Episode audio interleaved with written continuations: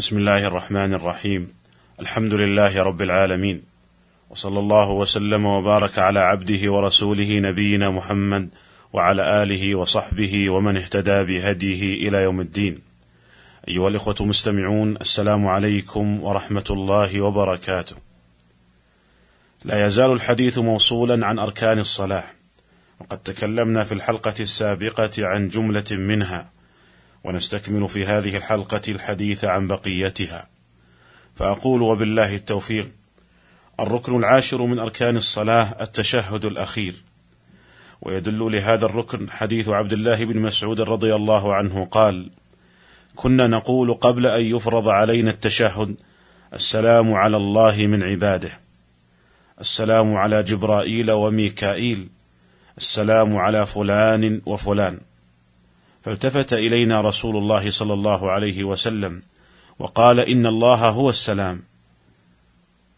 فإذا صلى أحدكم فليقل التحيات لله والصلوات والطيبات. السلام عليك أيها النبي ورحمة الله وبركاته. السلام علينا وعلى عباد الله الصالحين.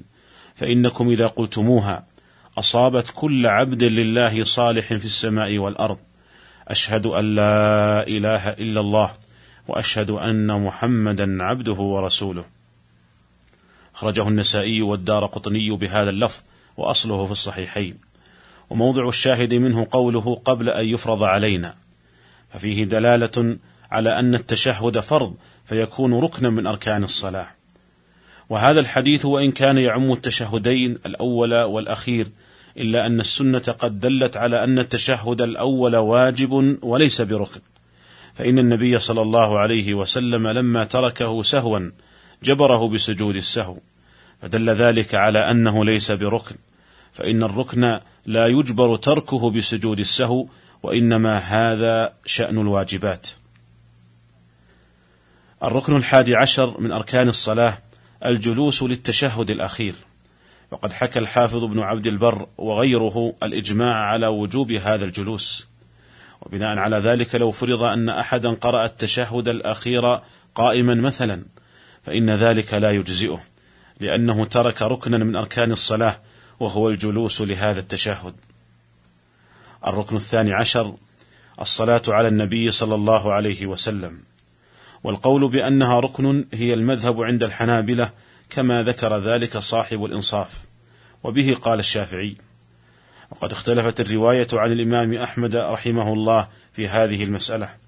ففي مسائل المروذي قال قلت لأبي عبد الله إن إسحاق بن راهويه يقول لو أن رجلا ترك الصلاة على النبي صلى الله عليه وسلم في التشهد بطلت صلاته فقال الإمام أحمد ما أجترئ أن أقول هذا وقال مرة هذا شذوذ لكن جاء عنه في مسائل أبي زرعة الدمشقي أنه قال: كنت أتهيب ذلك ثم تبينت فإذا الصلاة على النبي صلى الله عليه وسلم واجبة.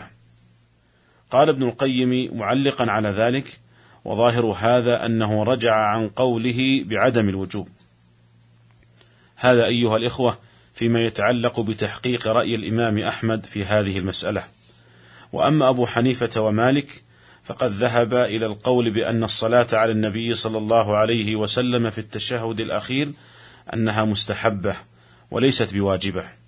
فالأقوال في هذه المسألة ثلاثة. قول بأن الصلاة على النبي صلى الله عليه وسلم في التشهد الأخير ركن وقول بأنها واجبة وقول بأنها مستحبة. والأصل في هذه المسألة ما جاء في الصحيحين. عن كعب بن عجرة رضي الله عنه قال خرج علينا النبي صلى الله عليه وسلم. فقلنا يا رسول الله قد علمنا كيف نسلم عليك فكيف نصلي عليك؟ قال قولوا اللهم صل على محمد وعلى آل محمد كما صليت على آل إبراهيم إنك حميد مجيد. وبارك على محمد وعلى آل محمد كما باركت على آل إبراهيم إنك حميد مجيد. فالقائلون بأنها ركن قالوا الأمر في هذا الحديث يقتضي الوجوب. وقد قال عليه الصلاة والسلام صلوا كما رأيتموني أصلي وهذا يقتضي أن هذا الواجب ركن إذا ترك بطلت الصلاة. والقائلون بأنها واجبة قالوا ليس في هذا الحديث ما يدل على أنها ركن. وغاية ما فيه الأمر والأمر يقتضي الوجوب دون الركنية. وأما القائلون بالاستحباب فقالوا إن هذا إرشاد من النبي صلى الله عليه وسلم. إنما أرشد إليه عليه الصلاة والسلام لما سئل. والقول أيها الإخوة القول بأنها ركن بعيد. ولهذا فإن الموفق ابن قدامة رحمه الله لم يعدها من أركان الصلاة وإنما عدها من واجبات الصلاة في كتابه العمدة وكذا المقنع. واختار القول بالوجوب كذلك ابن القيم وجمع من المحققين من أهل العلم رحمة الله تعالى على الجميع. ومما يحسن التنبيه إليه هنا أنه لا يشرع زيادة سيدنا عند الصلاة على النبي صلى الله عليه وسلم مع أن الذي نعتقده وندين الله به أنه عليه الصلاة والسلام هو سيدنا بل هو سيد ولد آدم ولكن المسألة مسألة اتباع. وقد سئل الحافظ ابن حجر رحمه الله عن صفة الصلاة على النبي صلى الله عليه وسلم في الصلاة أو في خارج الصلاة. هل يشترط فيها أن يوصف النبي صلى الله عليه وسلم بالسيادة؟ كأن يقول اللهم صل على سيدنا محمد أو يقتصر على قوله اللهم صل على محمد. فأجاب رحمه الله قال المشروع أن يصلي على النبي صلى الله عليه وسلم بدون وصفه بالسيادة.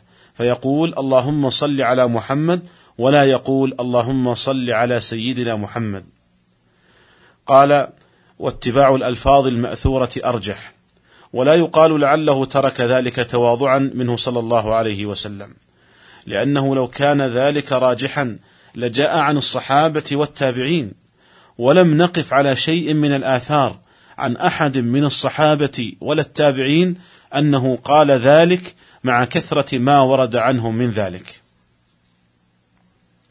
الركن الرابع عشر من أركان الصلاة التسليمة الأولى، ويدل لذلك حديث علي رضي الله عنه أن النبي صلى الله عليه وسلم قال: مفتاح الصلاة الطهور وتحريمها التكبير وتحليلها التسليم.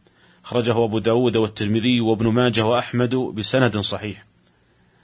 ويدل لذلك أيضا ما جاء في صحيح مسلم عن جابر بن سمرة رضي الله عنه أن النبي صلى الله عليه وسلم قال إنما يكفي أحدكم أن يضع يده على فخذه يسلم على أخيه من على يمينه وشماله والواجب تسليمة واحدة وأما التسليمة الأخرى فمستحبة في أظهر أقوال أهل العلم. ويدل لذلك حديث أنس رضي الله عنه أن النبي صلى الله عليه وسلم كان يسلم تسليمة واحدة. خرجه البيهقي في السنن الكبرى وقال الحافظ ابن حجر رجاله ثقات. أيها الإخوة المستمعون هذه هي أركان الصلاة. فمن ترك ركنا منها فإن كان تكبيرة الإحرام لم تنعقد صلاته. وإن كان المتروك غير تكبيرة الإحرام وقد تركه عمدا بطلت صلاته كذلك. وإن كان تركه سهوا كركوع أو سجود مثلا فإنه لا بد أن يأتي به وبما بعده. إلا إذا ذكره بعدما يصل إلى موضع معين من صلاته فتلغى تلك الركعة وتقوم التي بعدها مقامها. وقد اختلف العلماء في هذا الموضع. فقال بعضهم إذا شرع في قراءة الفاتحة من الركعة التالية بطلت الركعة التي ترك فيها الركن وقامت التي بعدها مقامها. وقال آخرون: لا تبطل الركعة التي ترك فيها الركن إلا إذا وصل إلى محله من الركعة التالية. وبناء على ذلك يجب عليه الرجوع ما لم يصل إلى موضعه من الركعة التالية. وبالمثال يتضح المقال.